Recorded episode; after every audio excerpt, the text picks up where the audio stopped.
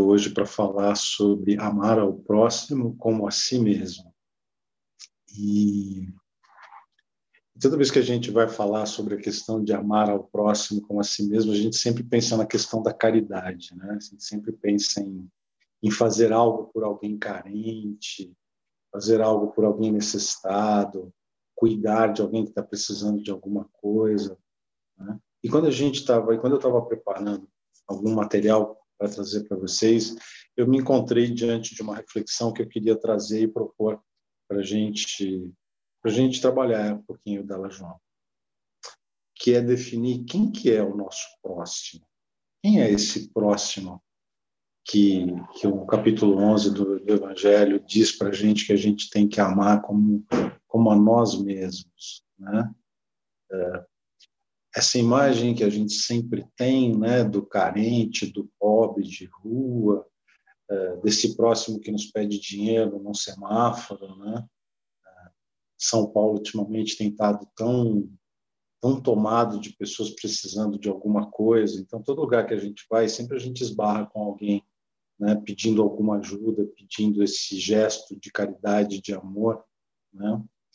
Mas, efetivamente, quem são os próximos a quem a gente tem que amar?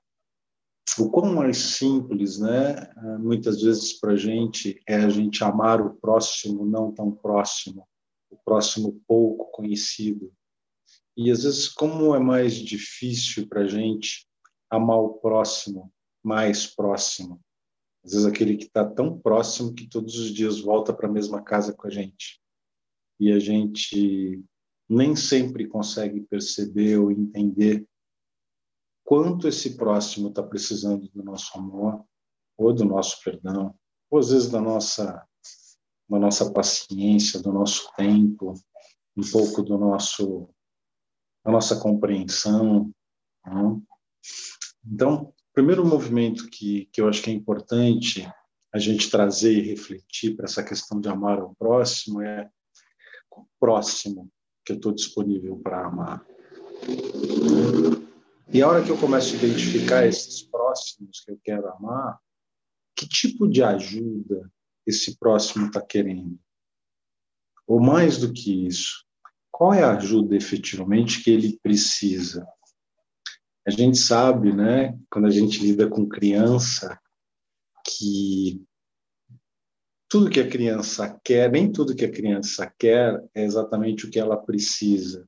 Se a gente for atender a tudo que ela pede, a gente vai acabar entregando coisas que não são tão importantes ou tão saudáveis para ela, né?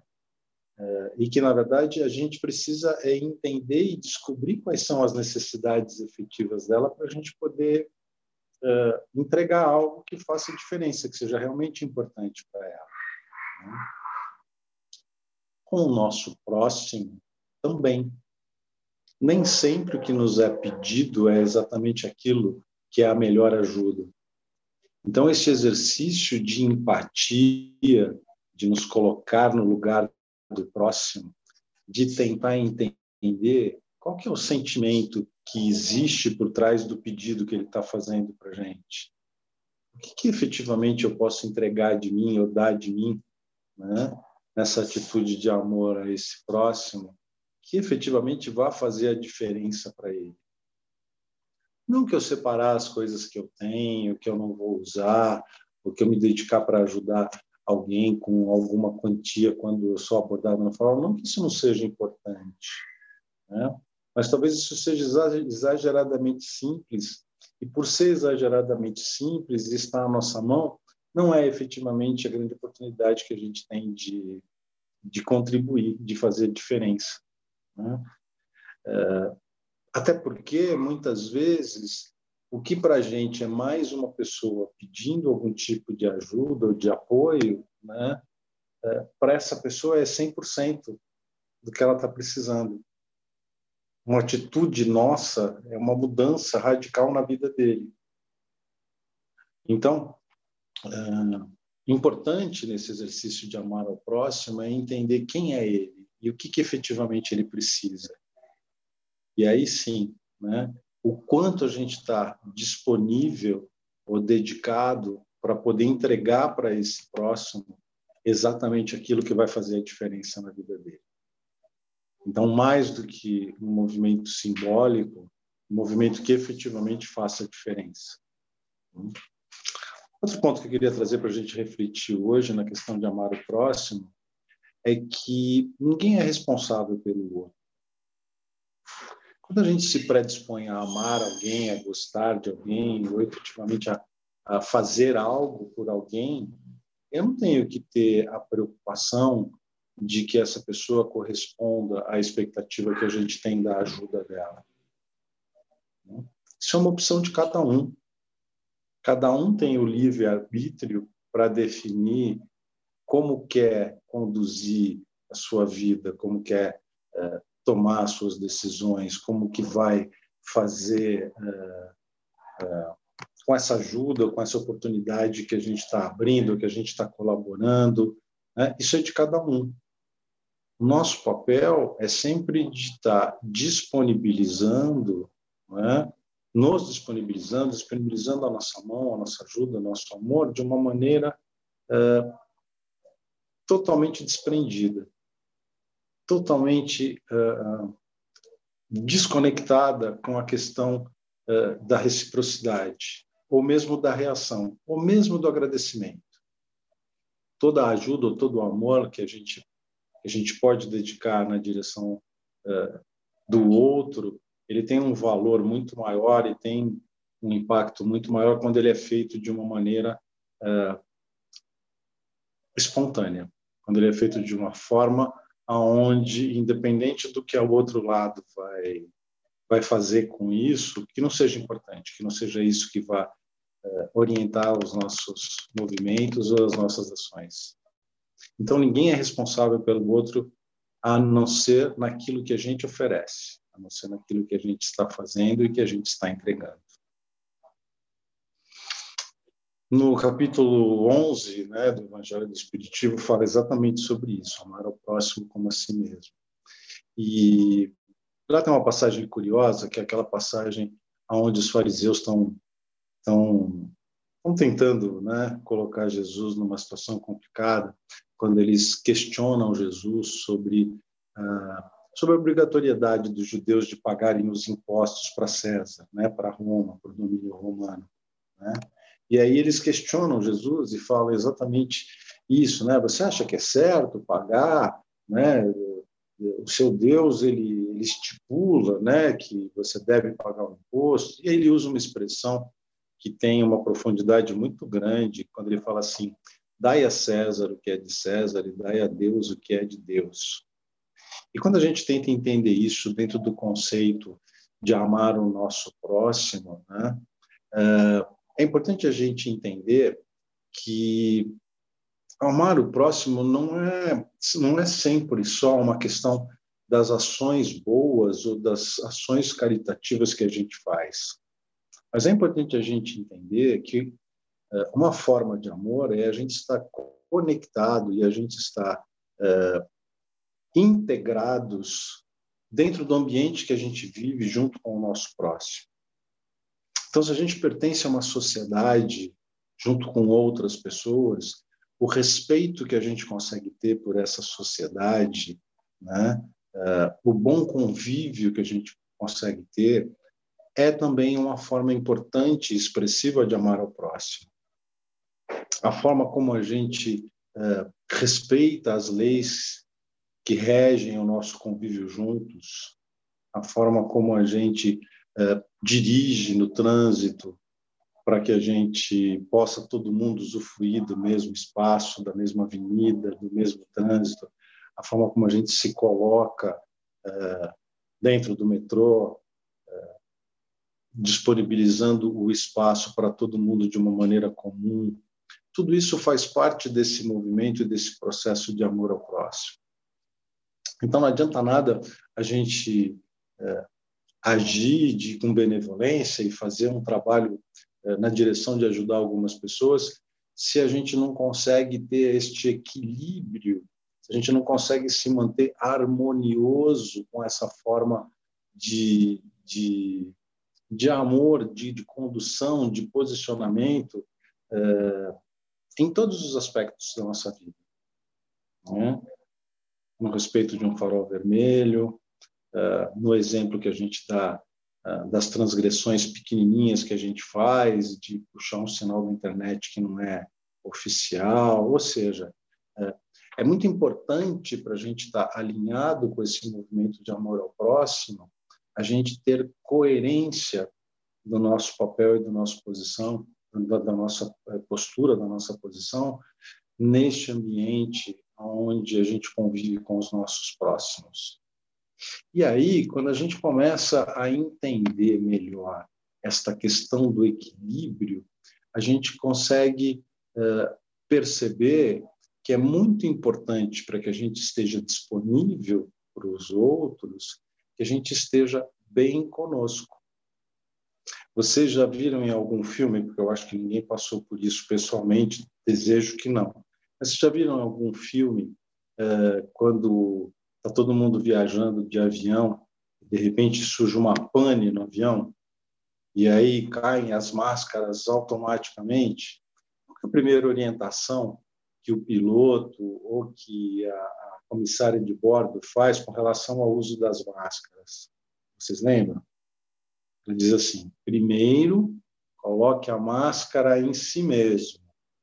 Depois, coloque a máscara na criança ou na pessoa que precisa de ajuda do seu lado. Vocês lembram disso? Quem já andou de avião lembra disso? Se a gente pegar esse exemplo e trazer, né, para o conceito que a gente está discutindo aqui, ele faz muito sentido. É difícil eu poder ajudar alguém a respirar com o auxílio da máscara se a minha máscara não estiver funcionando bem. Se o meu ar não estiver sendo fornecido para o meu organismo de maneira satisfatória. E somente quando eu estou bem, respirando bem, eu estou pronto para poder colocar a máscara no outro. Eu estou disponível inteiro para poder ajudar alguém. Então, vamos pensar um pouco nisso, né? Quando a gente está equilibrados, quando a gente está harmonizados, quando a gente está em linha com o ambiente, com a sociedade que a gente vive, quando a gente está dentro de todos os aspectos legais, quando a gente consegue alcançar esse ponto de equilíbrio um pouco maior, amar o próximo e ajudar o próximo acaba virando uma consequência natural, né? A gente começa a vibrar luz, né? Energia, a gente começa a transmitir uma vibração tão mais intensa magneticamente que as pessoas que precisam da gente ou que são colocadas no caminho para poder contar com o amor da gente, elas surgem automaticamente. A gente atrai isso para a gente. A gente traz isso para a vida da gente, né? E fica mais simples da gente conseguir colaborar, da gente conseguir ajudar, né? Da gente conseguir efetivamente fazer a diferença na vida de alguém. Então, vale a pena, de tempos em tempos, a gente parar, né? Dar um break, tomar um banho gelado, olhar e falar: bom, e aí? Como é que eu estou? Né? Como é que estão as coisas na minha vida? Como é que está o meu equilíbrio? O quanto eu consigo estar disponível para o meu próximo, né? À medida que eu estou bem, que eu estou todo, que as coisas estão fluindo de uma maneira natural, de uma maneira, né, harmônica, né? E aí sim, aí com a nossa máscara colocada e ajustada, com o nosso ar funcionando, a gente consegue estar muito mais disponível e consegue fazer uma diferença e impactar muito mais na vida dos outros, né? Então, antes de amar ao próximo como a nós mesmos, temos que amar a nós mesmos. E aí, desta forma, amando a nós mesmos, equilibrados nesse amor, a gente consegue oferecer e disponibilizar muito mais ao nosso próximo, né? O nosso amor, o nosso apoio, nossa mão e o nosso ombro. E aí eu lembro também nesse capítulo do Evangelho, né, que tudo isso está equilibrado pela lei do amor, né, que incondicionalmente ou independentemente de quem for, de com quem for, quando a gente consegue estar nessa vibe, né, de emanar o nosso melhor, de conseguir trazer e colocar o nosso melhor para fora, disponibilizar isso para as pessoas, a gente consegue efetivamente envolver cada vez mais os outros e, nesse envolvimento, a gente consegue estar levando para cada um o que a gente tem de melhor. Então, para a gente pensar um pouquinho no travesseiro hoje, né, eu deixo um pouquinho dessas questões. Como rever e identificar quem que é o nosso próximo para ser amado, quem que tá perto da gente, próximo da gente, né? A gente brinca que tem uma expressão que diz assim, às vezes a gente fica tão enfiado olhando a árvore que a gente perde completamente a floresta de percepção ou de visão.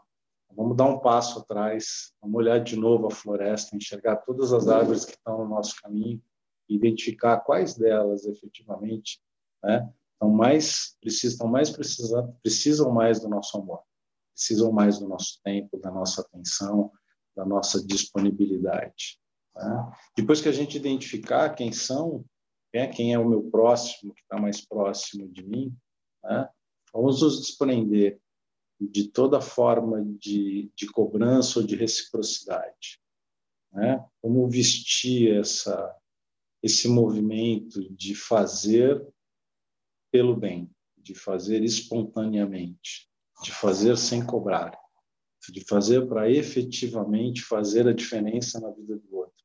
E que sentir que essa diferença, né, que essa ação, que esse movimento causou uma mudança, trouxe alguma coisa de novo, que isso seja o nosso melhor recompensa, seja o nosso maior combustível, e que isso seja suficiente para fazer o nosso coração sorrir. Né? Vamos ter sempre no nosso ângulo de visão de que não adianta eu ajudar alguém e desrespeitar todo o resto do entorno com uma postura, com um comportamento que não seja alinhado, que não seja, né, conectado com o todo, com o ambiente que a gente vive, com o lugar que a gente vive. E se as coisas onde a gente está estão muito erradas, que a gente tenha neste ato de amor um movimento de mudança, de fazer com que as coisas melhorem e mudem, né? Mas que a gente sempre tenha essa coerência, esse equilíbrio está integrado no nosso meio, está integrado no nosso espaço, e que a gente possa, com isso, né, estar prontos para qualquer pessoa com quem a gente vai estar interagindo. E, finalmente, né, que a gente sempre esteja cuidando da gente, antes de cuidar dos outros. E se a gente não estiver bem, a gente não consegue transmitir o bem ou compactuar esse bem com as outras pessoas. Ao contrário, a gente vai estar precisando ser amado, né, tanto quanto, né, o outro estaria se amando. Então, para que a gente sempre dê essa atenção importante, né, e tenha em mente que do nosso equilíbrio, do nosso bem-estar, da nossa máscara ajustada, depende toda a energia e toda a força que a gente pode estar dedicando para as pessoas, e que isso vai efetivamente gerar uma aura vibracional em torno de nós que vai ser muito, muito importante, muito atrativa e muito legal para ajudar as pessoas a poderem usufruir e beber um pouquinho dessa luz. É isso que eu queria trazer para vocês. Espero que vocês tenham curtido e que a gente possa fazer alguma coisa um pouquinho diferente ao longo dessa semana. Tá bom?